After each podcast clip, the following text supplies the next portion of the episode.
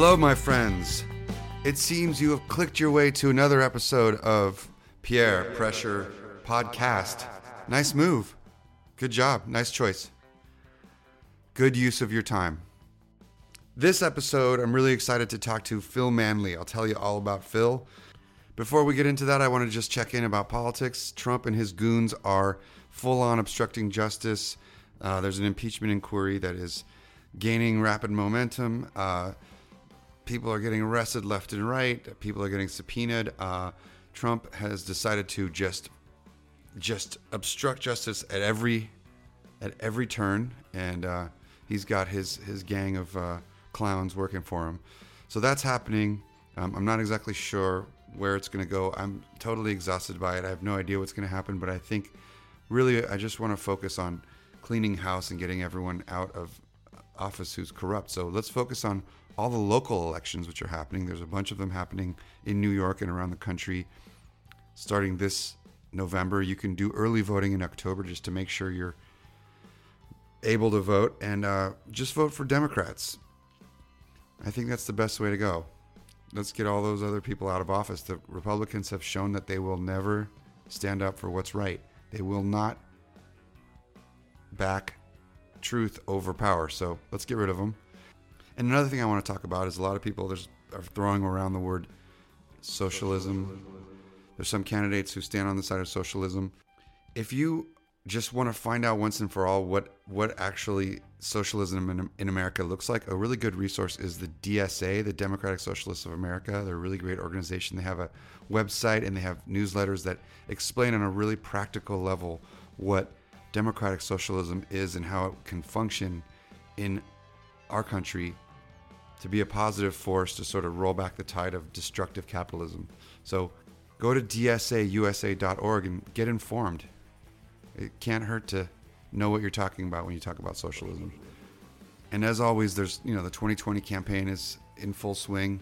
I say, of course, donate, donate your time, donate your energy, your money to the candidate that you prefer, whether it be Elizabeth Warren or maybe you side more, you're more on the side of Elizabeth Warren, or possibly you're just a Warren, Warren person. Warren, Warren. Whoever your favorite candidate is, vote for them, support that person, and whoever ends up being the candidate, vote for that person because even if the candidate ends up being a moldy onion with little toothpicks in it to make arms and legs, that would be a lot better than the current president.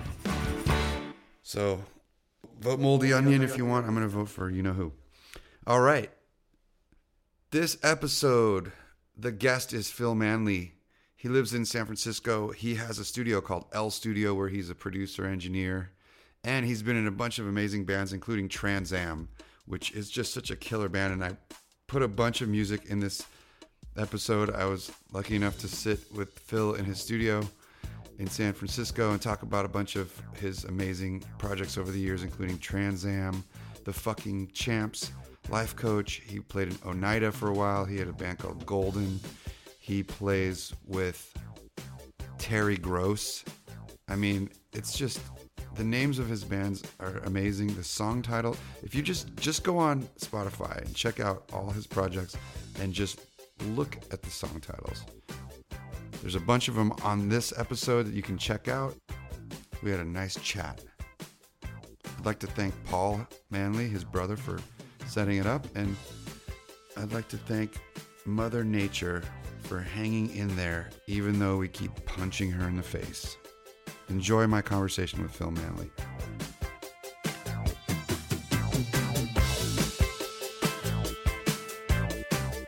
I'm talking to Phil Manley at L Studio in San Francisco. Phil's uh, one of the owners and engineers here. Is that correct? That is correct. And this, uh, he's been nice enough to squeeze me in here at uh, at his studio for a little chat. So Phil, it's nice to talk to you. Likewise, Pierre. Nice to meet you. So Phil, you've you've been doing lots of amazing music for a lot of years, starting with Trans Am and fucking Champs, and now Life Coach, and you've played in a million other bands in between. But I'd love to kind of hear how you got started with music in a nutshell. Um.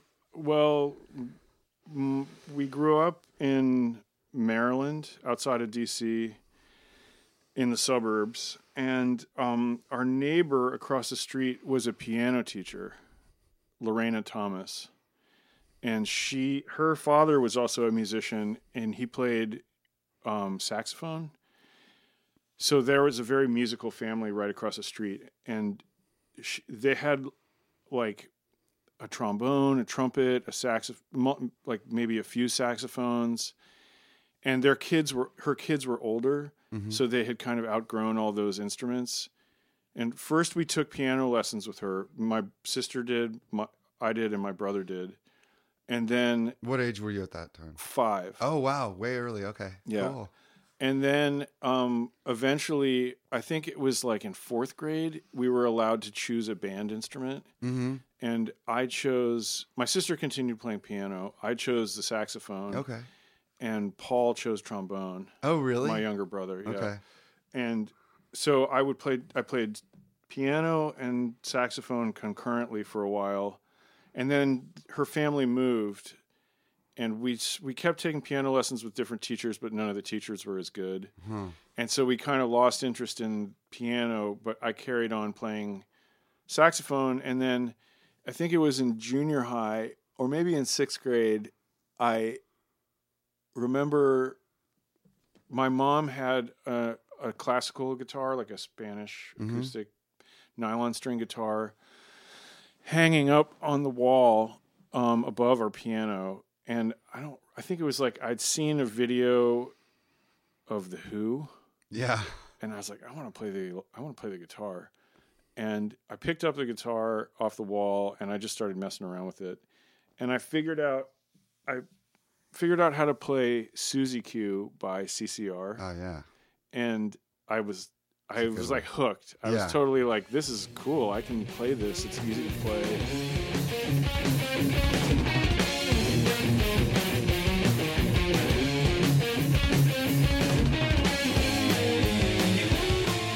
And then my parents noticed that I had a, you know, an interest in this. So my for my birthday present, my parents got me guitar lessons um, at this place in DC. And how old were you then? I was probably 12, Yeah.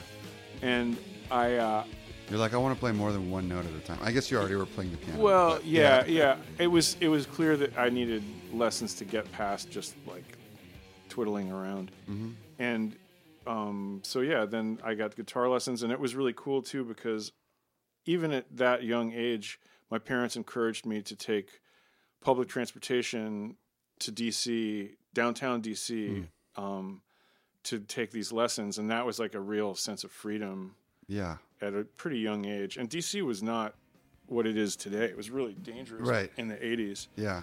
But and, and then I would meet my dad because he was working near there, and so I'd have have my lesson, walk to my dad's office, and we'd come home together.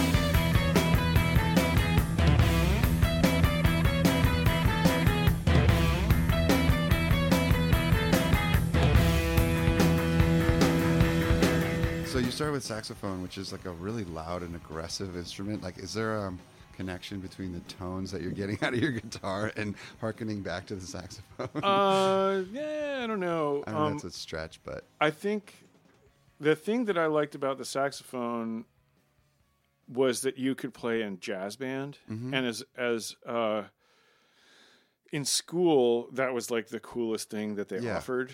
You know, because the music wasn't just like it wasn't.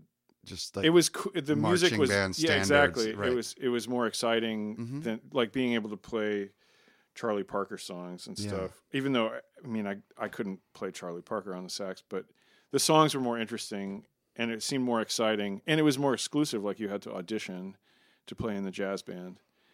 So and the quality the, and as a result, the level of playing was better yeah, because you had the best players.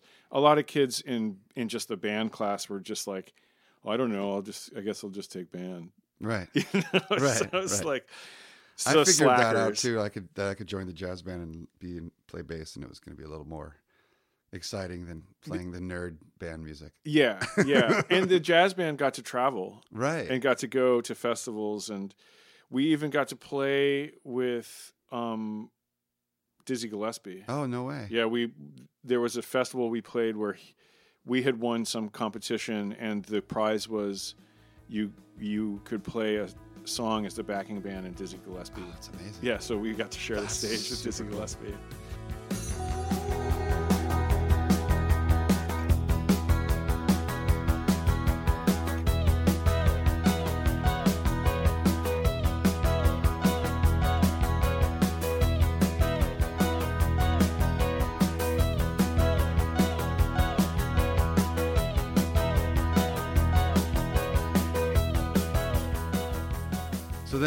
From like marching or jazz band to like, you know, the, going to Trans Am. So in between, like you're in the 80s in the DC, in DC, like were you um, attracted to the kind of hardcore thing that was going on in DC at that time? Yeah, definitely. But I want to back up a little Okay, let's because the story more. gets even cooler Okay. in a sense. Um, so the trans, between Dizzy and hardcore. yeah, so the Trans Am guys, we Yeah. were all in the same band class, Oh wow. or I should qualify. We all had the same band teacher Yeah. in junior high school. Um, I What was, in his the, or her name. his name was Frankie Ball. Cool. He's this super badass dude from Texas. He had a scar like all the way across his face. Oh he was a trumpet player, but he was he was really good at getting the band the students enthusiastic about playing music, and he was a very good band leader, and he took no shit, and he he would throw kids out who wouldn't Yeah. behave, and he was he was a great teacher, and I still to this day like I think it's between Lorena Thomas for starting me, Right. and The then neighbor. and yeah, and then him for instilling a, a strong work ethic and like you, drilling it into the student his students. like, You have to learn. Just just learning the basics is not enough. Right. You, You don't know, get like a participation medal. Right. You gotta figure it out. You've got it. Yeah. Yeah. And he was really good, a great teacher, and he a lot of lessons I learned were from him, and I've kept those with me all along. When you were in that band, or in the, when you had that teacher, did you guys do something called a challenge, where like if somebody wanted somebody else's Yes. chair? Oh yeah. And did you do it in a closed room and the rest of this? Because in my school, you would challenge the third, you know, the third trumpet would challenge the second trumpet, and they'd go into a room and play the same piece, and the the class would have to vote on who played it better. It was really gnarly. Oh, I don't remember. the, I don't remember how that worked out. yeah.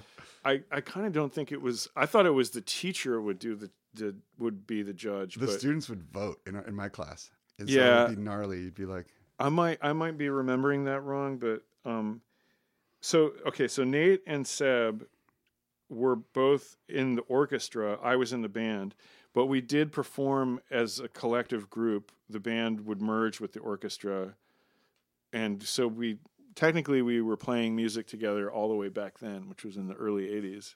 right. and then um yeah so then we would go to high school and um the whole dc hardcore thing that's that's in full swing Yeah. although actually it, it even i start i graduated high school in 1991 so it was even like on the towards the tail end of that and fugazi was Already happening. yeah, already happening and Totally. so we started going started to sh- like 89 or something. yeah we started going to see fugazi shows Yeah. in the late 80s and um which were cool because we were underage and Yeah. a lot of the I mean the 930 club you were allowed to go to it was an all ages venue and we did but I I missed a lot of bands like Bad Brains and Minor Threat cuz I was just too young Yeah.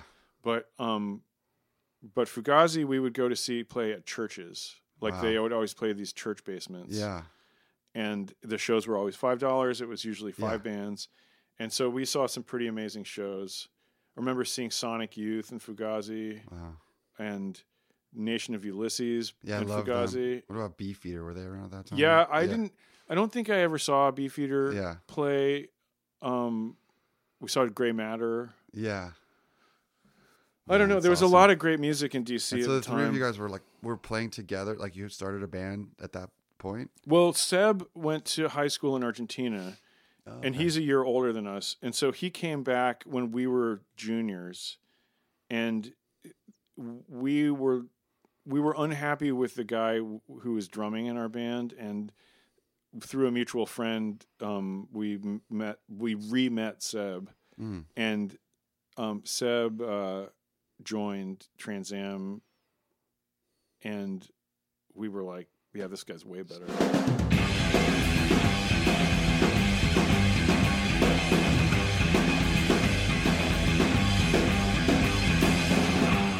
called Trans Am back then. No, no. uh, Okay. sorry. Yeah, I don't even know what we were Yeah. called at the time. We went through a lot of different names. I think we may have been called Squid. Nice, but so what I find so interesting is that you guys at that point are are thinking. I mean, maybe you're not thinking this like instead of being punk rock, let's be kraut rock or whatever. Let's. Oh, I don't like, know. Let's be instrumental, weird. That that happened a little later. Okay, it, At did that- start out like that? No, at that Okay. point we were playing more like classic rock covers. Okay. and then like the eventually this is like once we were at we graduated high school we're kind of like we would get together we well we all went to different colleges i went to oberlin college in ohio nathan Okay. went to chapel hill north carolina and seb went to bard college in new york and we would get together on over the like Christmas break or summer break. And then one one summer we all lived in North Carolina in Chapel Hill. And that's when Trans Am became Trans Am. We like we all lived together in this tiny house and uh we, we that's where we kind of wrote a lot of the first record. Well, that leads me to a question of. It sounds like a lot of that music is um, improvised or just kind of jammed out. You know, like put together on Yeah. the fly. Is that how it started? Yeah, I think a lot of the first record was recorded on a four track and then Uh-huh. like yeah, just sort of like jamming in a bedroom. And cutting stuff up or recording it, Yeah. or how would it work? Yeah, a little like of, can. yeah, a little of both. Yeah. and then eventually we we had like we had enough we maybe like half of the album is stuff that was recorded at- at home like that in the rehearsal space and then the other half was written but we had some recordings that wound up on our first 7 inch but the quality was really dicey and we the 7 inch found its way into the hands of John McEntire who had recorded the other side it was a split 7 inch it was Trans Am on one side and Thigh Masterson on the other side Thigh Masterson. Who's Yeah. that? friends of ours from Oberlin. Is that something tortoise related? no, Okay. They they were they were some friends. They're like a metal That's band from. Oberlin, and John had been a student at Oberlin, and they contacted John. They went to Chicago, recorded with John. Seven inch gets finished. They send John a copy. John hears the seven inch and is listens to the Trans Am side, and he's like, "Who's this band?" Uh, And th- through our friends, he gets in touch with us, and we made arrangements to then go to Chicago and record with John. And that opened a whole world of possibilities yeah. As a band- lead to a deal with Thrill Jockey, or was well, yeah, the other way over it took a long time for that to materialize, but Uh-huh. so we made this record with John, and we we sent it out to I would say like fifty or thirty to fifty labels. Hmm. We just made a cassette.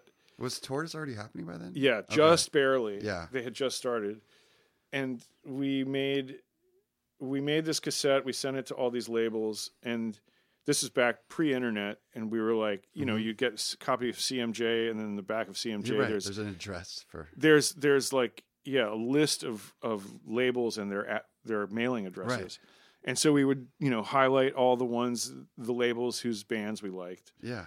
and we sent out all these tapes and we got responses i think from three labels one of the labels was dischord Oh, nice. one of them was uh, kranky and another Kranky. was um, simple machines Okay. which was like an Arlington based label. We we knew the woman who ran the label sort Okay. of barely indirectly, but they were the only labels who were nice enough to to even listen. And and actually I Did did, did Dischord want to do something with well it? or- Dischord was one of the coolest in the sense that first of all they responded Yeah. and then second of all Ian wrote the postcard and he was like um we really like this but it's too different than anything we have ever released to, Okay. for us to it's too And he wrote it himself. Yeah, and then- he's, but- and then he's an incredibly cool like that. Like, Yeah. it's amazing. yeah and then and then he was like with all of that said i would Yeah. love to set up a meeting and Yeah. and talk to you yeah, and so God, um so cool. So yeah, so I, I I was home in DC for like Christmas break. I remember it was really cold, yeah, and I went to the black the old black cat to meet Ian MacKaye, and we just sat and chatted, and Nice. he was super friendly, and it was just you know he just sort of reiterated. yeah. He was like, I really like this, but it's just too it's Don't too what to different than anything Yeah, on the label, I don't know how it would fit at all. Yeah.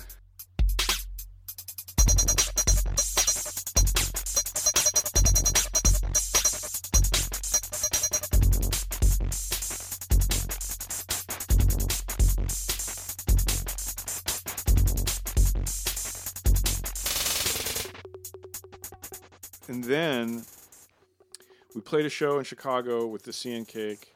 We were opening, and Bettina, who runs Thrill Jockey, she um, was at the show. She saw us play, and then that's when she approached us and said, "Do you want to put out your record on Thrill Jockey?"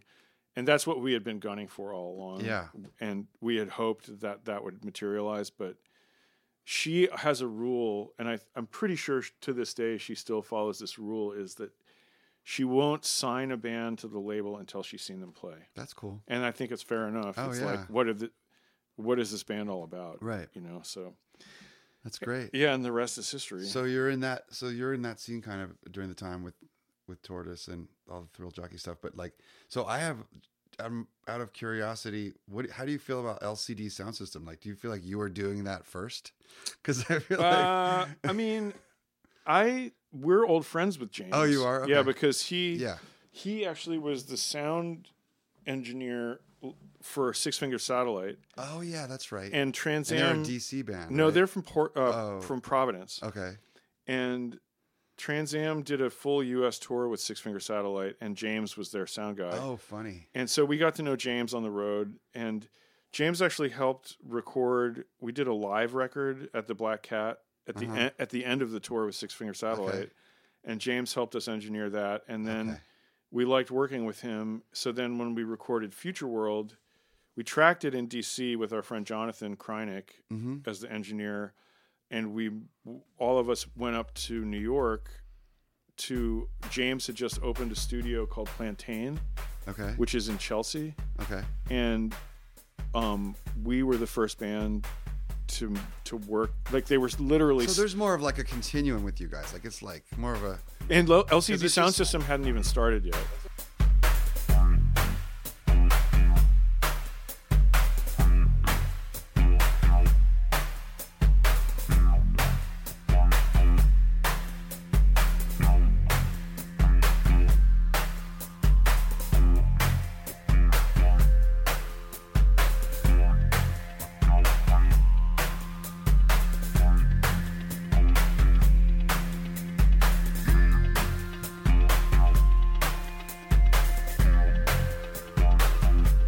Saying. But so I hear some of their stuff, and I almost feel like they took off from where you they took off from where you were, and kind of Yeah, maybe made it more accessible somehow. more or some- commercial. I mean, commercial, yeah. James James is really good at positioning himself Yeah. with the right people in the industry Mhm. and i think that that's was smart because i think he was able to then make a real com- like commercially viable career Right. out of it Yeah. and whereas trans am we were constantly like making terrible business decisions Really. But you toured your ass off. well we worked i think we still do, worked right? harder instead of working smarter and i think we basically burned ourselves out Yeah. and and our audience is out. It's like you really just playing relentlessly doesn't build your audience necessarily, Huh. you know.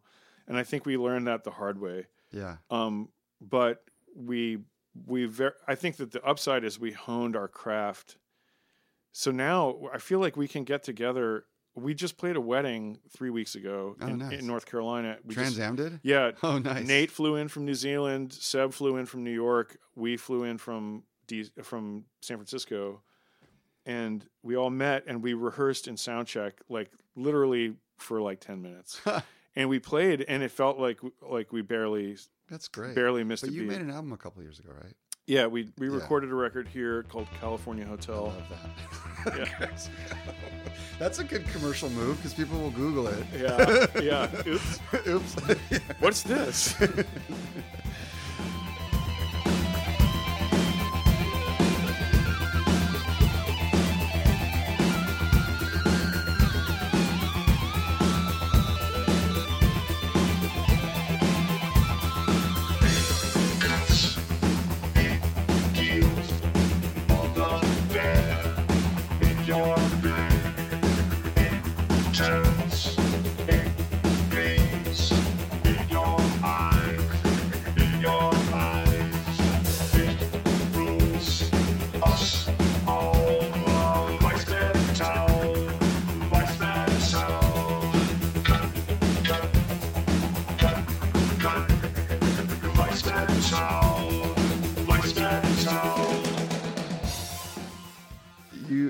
Like on the on the recording side someone who likes likes to play loud.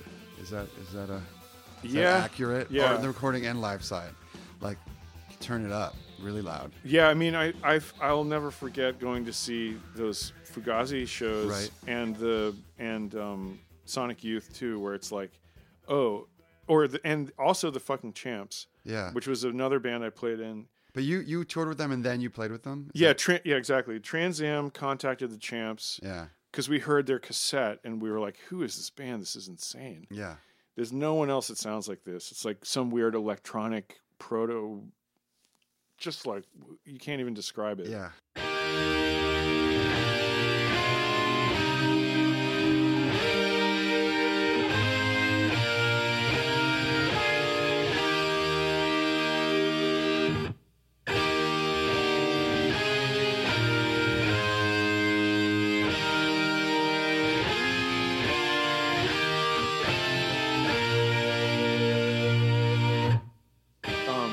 So we contacted them. We discovered we had a mutual affinity for one another's music, and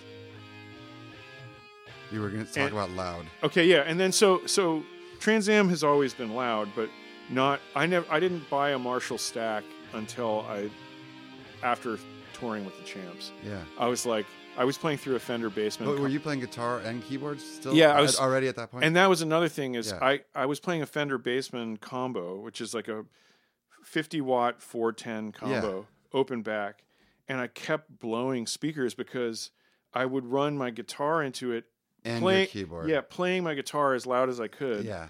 and my keyboard, Right. which this Pushes out so much more. the speakers just couldn't handle it, and they kept they kept blowing and. now, do you separate the two? No, actually, I I still use I use a Marshall head, Okay. a hundred watt Marshall head, and a probably like a two hundred fifty watt Marshall cabinet, and and the because it's a closed back cabinet, it's it reacts differently, and the speakers don't blow, Okay. and it's really loud, and it does what I need it to do. That's cool. Yeah.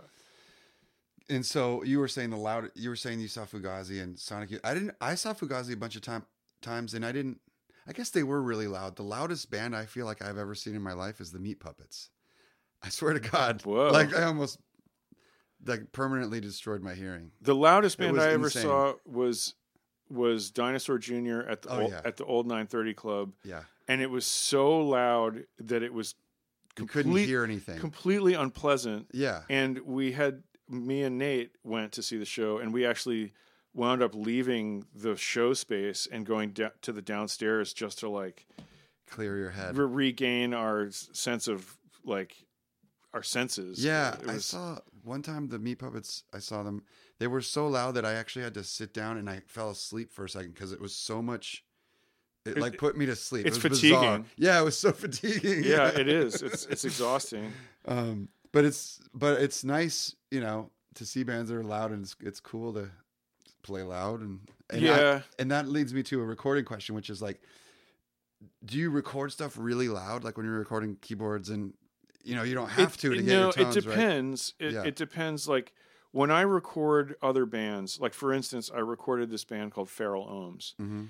and they are blastingly loud. Yeah, Like as hundred watt Marshall, yeah. and the bass player plays through two. he- SVTs. well, he played through two Sun amps, oh, Sun, Yeah. like uh, and like big Sun cabinets. yeah, and and that. And gong, gong, gong, it was crunchy- really crazy and it's all fuzz like Yeah. big muff like everything on 10 speakers totally on the edge of blowing up and when they came to record here i was like just set up like you do in your rehearsal space and we'll record it that way Yeah, yeah. everyone was playing in the same room amps wide open dimed everything and it sounds so good Oh, nice. the record came out So so, it's all bleed. Everything's in everything yeah, else. no. Well, the, Yeah. the- if you angle the amps in such Yeah. a way, and you you're careful about how you set up the mics, you can actually minimize the bleed yeah, so that it's not problematic. But some of that bleed is good because the depth of you get a certain depth of sound with a little bit of bleed. So I have to explain to people who might not know what bleed is because I, I keep getting comments from people who are not necessarily music people are like,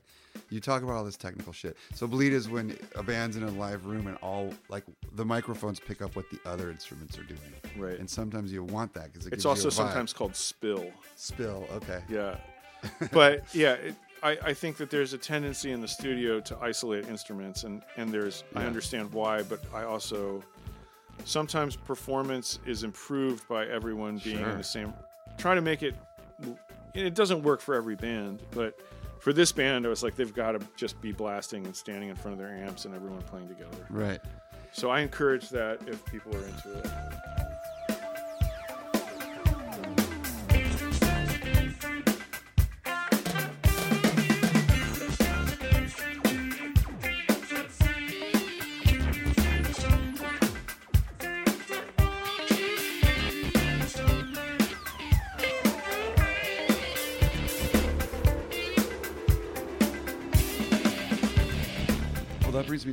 Subject, which is that um, you your music seems to be like kind of more than half instrumental. You got you kind of skirt the vocal. It, it seems like vocals are kind of an instrument, and they're not always.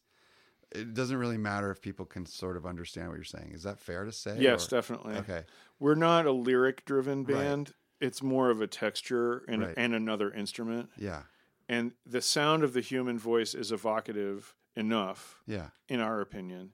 It's not like the what the words we're saying are are driving the music Right. at all. And then you also use like the vocoder sound, Right, processed awesome. Yeah, processed voice. Or even we got really into, especially on the more recent records, using like fake vo- voice patches. Oh, like yeah? I have a guitar synth, which is you know probably from the '90s, and it has these like s- voice pads. Oh no way. Yeah, it's and it's What's- like what do you use that on? What songs? I'll um, throw them on in the podcast. uh, I would have to look, but uh, I think it's on on Thing, Okay.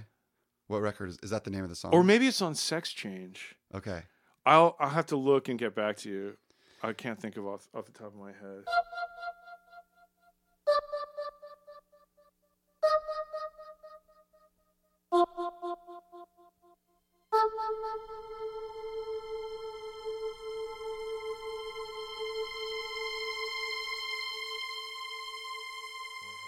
So now's the part where I try to get you to talk about politics, and we talk about uh, your 2004 album "Liberation," Okay, yeah. which has like edited speeches of, of George Bush in it, and it's what. Tell me what was going on with with the band at the time when you guys made that. What was it? Um, well, that was a big.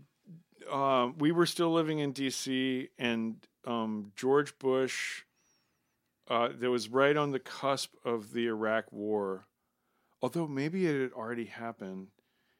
Um, we were rec- Oh, four. I think it already happened. Maybe or- oh three. okay. No, so so 9-11 had just happened, Yeah. and we were in the middle of recording the record when 9-11 happened. Oh, so that's in 01. yeah, or and we 02, we were early. it was 01. Yeah. and we were we had a studio in downtown DC called NRS, which was sandwiched between the NPR headquarters Mm. and and the INS. So we naturally we named our studio NRS, National Recording Studio. A-. Anyway, so we were recording our record there. 9/11 happens and I remember climbing up to the roof of my apartment and I could see the Pentagon burning from the roof of my apartment and I just remember having this horrible sinking Oh feeling God. of now this administration Oh, is yeah. going to railroad every bullshit policy that they've had on the docket Mm-hmm. through and they'll have this They'll have green ca- carte blanche to just. yeah exactly and it which was is this, what happened. That's exactly what happened. and it was this awful this moment and this awful realization and so we took it as a call to arms for because we were all we just like we cannot sit by and let without like showing something. our outrage Yeah. because this is and what as we were doing this and as we were making it what we began to realize is that no one else was speaking out there were so few people I who know. who were who were actually protesting like who were It feels like that, but I uh, mean, Dixie listen, Chicks The Dixie Chicks, right? I love when they did that. That was like they were the only ones, right? Yeah. The Dixie Chicks. Yeah, it was like, and then it felt like it was just us and them. If there was ever an excuse for nuclear war, it's Washington, D.C. It's interesting when you say that because there was nobody mainstream who was putting their money where their mouth is, which is partly what I, what I'm trying to accomplish with this podcast is to get musicians to just take a stand. It doesn't have to be one side or the other. Just say something about it because you feel something, and your, you know, music is can be kind of powerful. in Oh, yeah. you know. Commitment to weapons of mass destruction is America's tradition.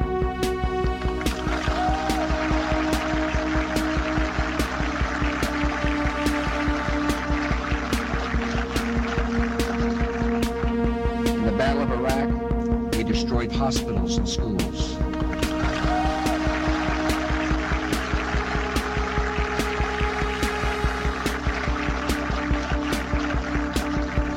In this battle, we fought for the cause of the war. When Iraqi civilians looked into the faces of our servicemen and women, they saw planes and missiles that could destroy entire cities. The Iraqi people love their oppressors, and we will stand with the new leaders of Iraq as they establish a government of, by, and for the American Armed Forces.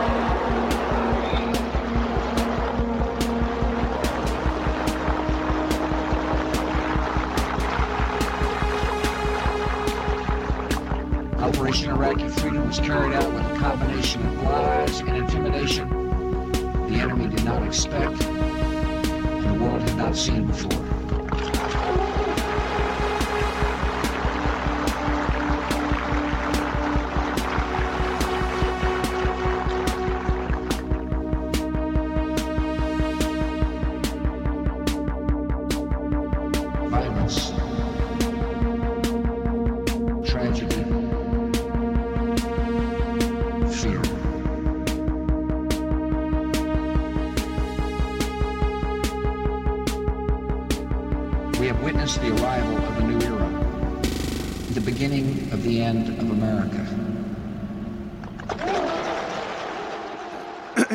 Also grew up with um, you know, bands like Fugazi Right. who are super incredibly political. Billy. Bragg or you know. Uh yeah, and and or Minutemen oh yeah, exactly. and and that also the whole punk aes- aesthetic is very politically driven. You know, yeah, so it's like it starts with the big bad Reagan and no nukes and all that stuff. Or in the 80s. Thatcher. or Thatcher. Yeah. Well, Thatcher, yeah, but Yeah. in America with Reagan was like really kind of a catalyst. Then you have then we're you know you guys are making an album about George Bush, and now here we are today. What are people doing now about this? You know, Right. there are musicians who are trying to do. Oh, I think that there's a lot more Yeah. outrage over Trump now than there was back then over Bush. But it's also I think there's a lot more to be outraged about now. right. and true. and also I think social media has really changed things. The world we live in now is so different than it was when Liberation came out. Just the way that people share information and and show their uh, disaffection with what's going on in politics. You know, For better or worse, I mean, sometimes people just spew nonsense, and they have as much of a platform as anyone I else. no, I agree. I, Yeah. I agree. I don't think it's better. I think it's just different. Right. And our platform back then was to release a record that showed our outrage at whatever the Bush administration was trying to do in Iraq, and they're just basically like pushing their agenda through, and with no resistance. I remember watching the same thing on that same day in, in, in New York, watching the towers fall with my, you know, with my own eyes. And then for the next two weeks, like just watching American flags pop up everywhere. Right, Everywhere. Right. And they were a symbol of kind of fear and, right, in my opinion, right, like taxi drivers who were Sikhs, you know, who Right. had turbans, they'd have a giant American flag on their back. right. And it was like that. That's the, that's when the American flag became a symbol of fear, in my opinion. Yeah, and freedom. There was just like all this, like the words and the catchphrases, like the terrorists hate our freedom. Yeah. and and freedom the word freedom just became just had no. it had no anymore. meaning I Yeah. know. it was just like you mean fear Yeah. fear mongering Yeah. I know. it's like and, here we are. yeah and i and it's so crazy now to think about how how much we I I would have to say I miss George Bush in a small way. Well, yeah, we thought it was so bad, and He's certainly not bad it could perfect. Yeah, But in in and in a lot of ways he was worse than Trump, but in a lot of ways I don't know, lesser of two evils, I suppose. it, it it's funny to compare those two feelings because I remember I was so pissed during Bush, like the whole time, Mhm. just like this guy is horrible. He needs to go to jail, and then, but it's a different kind of outrage now. It's like it's like outrage with confusion about what reality is anymore. Right. it's like reality has just been Decimated. decimated. It just like doesn't like at least back then you were like Bush was trying to seem like he was telling the truth. it was all You know? it was all within the confines of the system. The system. and now Yeah. Trump is trying to break the whole system down. Yeah. and I don't I I don't I I mean the older person in me who has a family and Right. wants security Right. wants like I miss the status quo, Right. which is good and bad. I mean, I think that it's things have swung so far in one direction that maybe the destruction of the system is ultimately what this country needs Yeah. the That's what way that it's happening the way that it's happening isn't necessarily the way i want it to go but it's it's it's such a double-edged sword though it's like if the democrats weren't so spineless Mhm. i feel like it wouldn't have swung this far Oh, for sure. but now trump is such a bully Right. and no one's taken him to ta- like how is he still in office I don't know. It's insane. It's because of Mitch McConnell and, and the Congress, obviously. right. And also a really like getting back to social media, just a large part of the population that is willing to believe whatever they need to believe to uh, yeah you can go to sleep at night. right You know? yeah exactly you Yeah. can find whatever it is you want Yeah. on online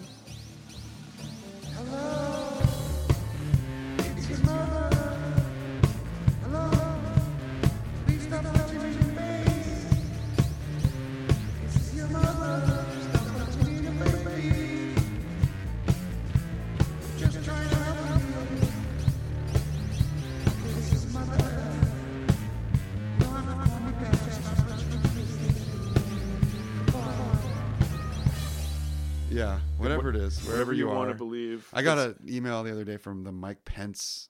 I don't know what. My, I, I get these like Republican emails, and it was like Mike Pence is doing this great stuff. Check this out. Go to this Facebook page. So I went and I started reading the comments, and it was all pray for Mike. Pray for the Lord is watching over Donald Trump. It was mostly just religious. Yeah, because he's super religious. yeah, he's super holy. Yeah, he's Yeah. really moral. Yeah, yeah, I know. And then It's if really okay, weird. let's say if if Trump does get impeached, then we have Pence, right. and then we're sort of back to the the Republic. You know, he would toe the Republican Party line hmm in a way that Trump has not, Right. and it's is like that better? Or yeah, worse? and then and then he also has his own religious right agenda, sure. which to me is more, More it's dangerous. actually even scarier Yeah. because that's the whole fucking Handmaid's Tale thing. Yeah, it's playing Gilead. itself out. I know. And uh, I mean, a lot of that is also happening as we speak. Yes. and, but it's it's overshadowed by all of the shit that Trump is spewing. Well, Trump The is inflammatory so rem- distracting to everyone, including his own administration, that he doesn't get that much done. Well, other people do, I guess, in his name while he's tweeting. oh, I think they're doing plenty to dismantle to dismantle all of like so much Everything. Yeah, uh, any climate legislation. yeah, uh, everything environmental they're doing to like open Immigration is like shut down at this point. Basically, they Mm-hmm. have accomplished that. Mhm. However, you know, There's no wall, putting people, there's no wall, right? right? But there doesn't need to be. They're just putting kids in cages. So that's right. kind of There's that. that's more of a that's more of an incentive to not come to America. I guess so. So I mean, you know, I guess what what can you do? You can keep writing songs and you can vote. what do you Definitely vote. Um, I I work at a public TV and radio station. Oh yeah, and which uh, one? It's KQED. Oh cool. I yeah. didn't know that. Oh, Yeah, I'm a TV and or broadcast engineer, Oh, wow. so I work in both TV and radio. And I mean, it's a very left leaning. Sure. It's not as it's not as left leaning as Pacifica, Okay. and it's an NPR and PBS affiliate, but it's independent. but it's public, and um, I feel in a small way my con- contribution to that company helps bring real news to the community. Yeah. And uh, also, KQED reaches out beyond the Bay Area. It you know because now with streaming audio, people listen to it all over the country. Well, so then that that brings up a question, which is like whenever I manage to get into a conversation with someone, every once in a while who's like really right wing, and they're always like, their their big thesis is that there is no such thing as as uh, free media. Everything, everyone's lying to you. So you work for this station. I would imagine those reporters, the people who put stuff on the air, there's there's something, there's an accountability to truth. Oh, there's a lot of- exists. There's a lot of fact checking. Yeah, exactly. And when I walk through the newsroom, half the time they're putting together the stories. yeah, They're talking about can you corroborate? Is that story right. can, can we corroborate that story somehow? and some and people think that like those those people who are working there they're being paid to like you know put their liberal agenda out there or there's some editor there's definitely an editorial slant oh, sure, but they're not there's no there's Yeah. no uh there's no influencing no, there's Yeah. you don't have there's it's not commercial. right So you don't have that same level of like it's a conflict of incentive interest. right yeah right where okay well you know you- scratch my back i'll scratch Right. yours most of the people i work with have their heart in the right place Yeah. and and everyone appreciates that you know it's a publicly funded station Right. so w- we owe it to the the people to do our jobs well and right and So- also to, and also it's especially critical now because all the newspapers that have been the cornerstones of news yeah like New York Times and Washington Post, all of the they're like fading away. they're under attack and they're fading away right, Right. they're getting smaller well i don't know the new york times one good thing that happened is after trump started going after him people really rallied behind th- those newspapers i think and Yeah. subscriptions went up at least uh, you know even online subscriptions and all that yeah, I I do think though over I mean think about what's happened in 20 years. It's like Oh yeah, but that's the internet, yeah, and that just wiped that out. yeah. So another question I have for you is: Do You have a you have young kids. You have a seven year old, which I do as well. So do you talk to your kids at all about any like you know like 9-11, the history, the the anniversary or whatever comes up every No, year? I haven't It's too early, right? I haven't talked to them about 9/11. Yeah, When Donald Trump was elected, yeah, um I definitely we had a we had a talk with our daughter about Donald Trump and she I think also picks it up from her friends at Sure. school and you know she's she knows that he's a as she puts it a bad man yeah. and My kids know that as well. yeah so I, I, think it's fair for them to know that. yeah You know? yeah I don't want to burden her with Right. the like the idea of the environmental crisis right. Too early. Yeah, because it's like I, she'll she's going to learn about it one way or I another. But it's It's I- scary. yeah. I don't I don't want her to have to lose sleep at night because there's enough that she's worrying about now. Yeah. Like more like her imagination just gets she gets carried away after reading Harry Potter and like even has a hard time sleeping after that. you Right. know? Exactly. And when it's like real, it's pretty terrifying. Yeah. There's our persistent area cloudiness. It is beginning to move off, and there's a general area of high pressure that tomorrow will be pushing in on us, so that's going to be clearing things out. And then as that does, we'll be getting into uh, some westerly winds too, so that'll help really dry things out and also bring in some warm air. So there's a bit of gas.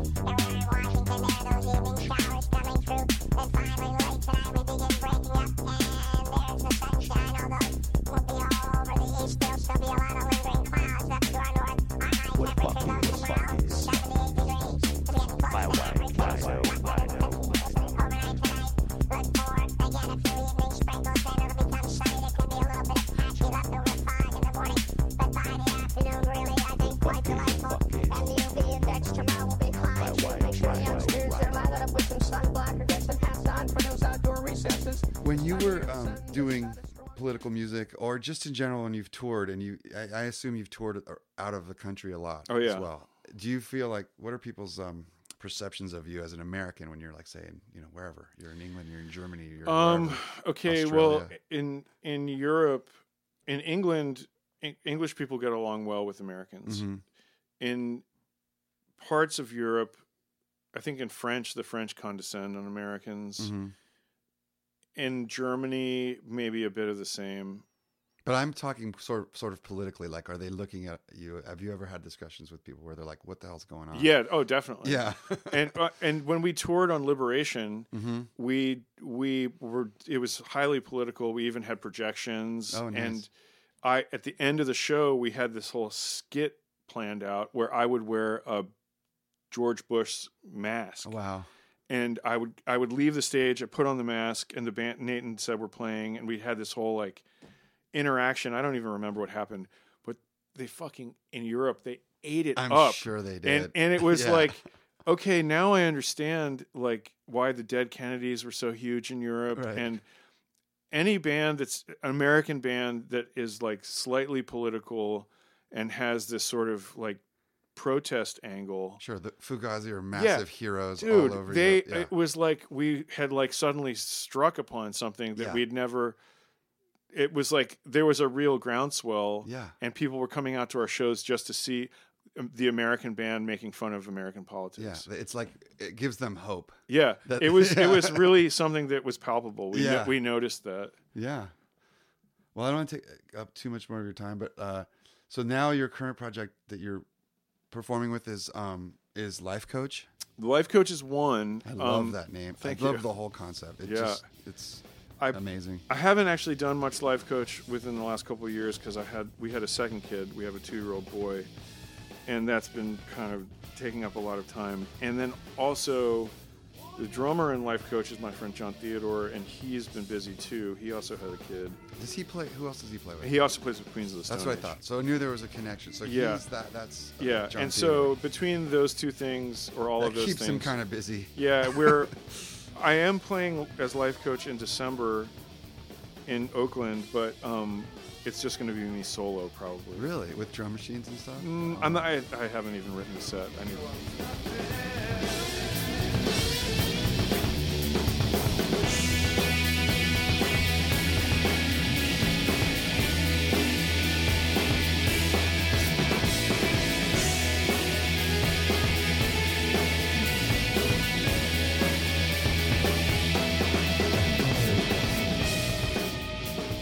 I was going to ask. in in Life Coach, there's it's a it's a two piece. So and there's a lot going on. So do you have like sequencing going on, or how do you? Is there Um, we do. It was a lot of loop, looping, looping, live looping. Yeah, live Oh, that's looping, cool. which is really hard. Yeah, especially Um, with a drummer, but he's crazy good. Yeah, it's Yeah. it's it's hard. It's still challenging, but we've we for a while we were we were able to pull it off and tour with that setup. But then so yeah, there's Life Coach, and then I also play in two other bands, which are more active. I play in a band called Terry Gross.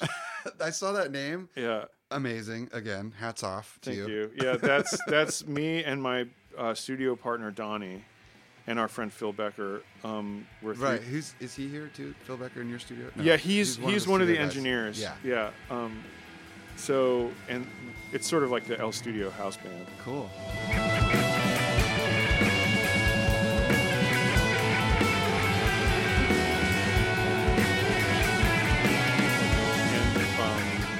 Yeah, so that's been really That's great. That's Terry Gross. yeah, and we we're um, Have you? Has Terry Gross heard it?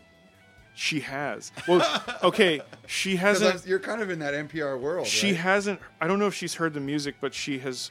She knows of our existence it. because a friend of ours who lives in Philadelphia, his wife is a producer on Fresh Air. Yeah. and we played with our friend's band. He plays in Hot Snakes. Oh, who, who's that? Which friend? Uh, Jason Kourkounis. Oh, Rick is a good friend of mine. Oh no way! Yeah. I know Rick too. Yeah, it's great. And Jason's wife mentioned to Terry Gross that there was a band called Terry Gross, and apparently she chuckled. so hopefully her lawyers will have the same sense, sense of humor. Well, it's a name, right? You can't really. yeah, and That's interesting. and uh, I think that we have we sh- we heard that she wanted a T-shirt, so we'll have There to you go. we'll have to get her one.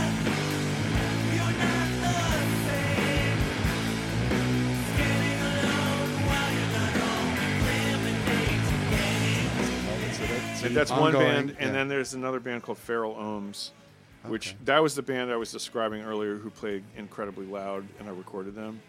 their bass player left the band. They asked, they were looking for a bass player, and I offered, and they're that's a great. Are they in San Francisco? They're in Oakland, Okay. and they, we rehearse really close to my house, and it's just really fun. cool. Love love playing in both bands. Both both Terry Gross and Feral Ohms are working on. We have new albums in in progress, so look for those next year.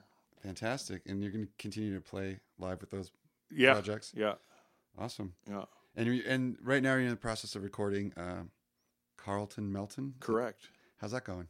Oh, it's great. It hardly feels like work Yeah. with these guys. They're very, very laid back. They've been making music for decades, and they're. It's just really fun. Do you have a lot? Of, do you have a full roster for recording when you're not touring and stuff? I guess you're doing three things, right? You're playing, you're working at the station, and you're Yeah, this here. the studio. I I've been working a lot less because I need time to spend with my family. So Mm-hmm. I do maybe one weekend a month, Mhm. And and I've even then I've been trying to back off of that. Right. Um, and I'll sometimes come here after work and do a half day, like an evening session, Yeah. maybe once or twice a month. But I, um, we've been grooming a lot of engineers to work here, um, to fill in the schedule, who aren't necessarily like, you know, not me or Donnie or Phil, just other. people. I know this great sound guy in New York named Paul.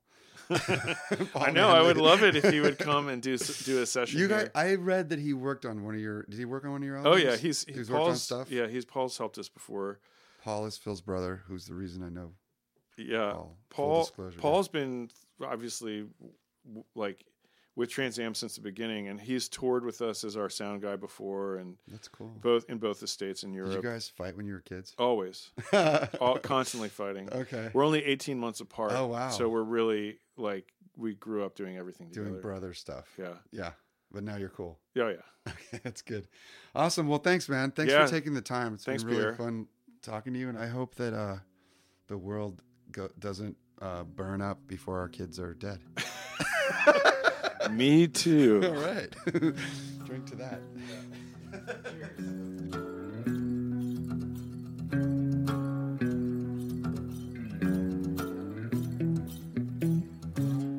All right, everyone. Thank you for listening to my conversation with Phil Manley. I hope you enjoyed it. I certainly enjoyed it. That was fun. Please go to pierredegaillande.com to find out about upcoming events. And please subscribe to my podcast and leave comments. The more you do it, the better you feel. The better we all feel. Upcoming events. I've got a show coming up October 26th at Barbès. Vinyl release show for Franglais, my new album. French covers of all your favorite indie hits from the 80s and 90s. Come to that show, Barbès, October 26th in Park Slope. I'm also playing at Quinn's in Beacon on November 16th with Open Kimono. That's going to be a really fun one. They have great ramen there, so you got to come to that show if you're up in that area. And I'm playing with my good friends, the Shrimps. I produced their album, produced and recorded it in my studio here at California Hill. And they are having a record release show December 13th. So you got to come to that. The Shrimps, December 13th at an undisclosed location. I'll let you know in subsequent podcasts. Mark your calendars and look for the Shrimp's newest record. It's hot. It's hot shrimp. All right. Thank you for listening. Keep your head up. And if you feel the need to buy a weapon because you're afraid of life and you're frustrated, instead, why don't you buy an electric guitar, plug it into an amp, and play it super loud? I promise you'll get the same effect of powerfulness and awesomeness that you were hoping for. And it's a lot safer. All right, everybody, be well. Au revoir. À la prochaine.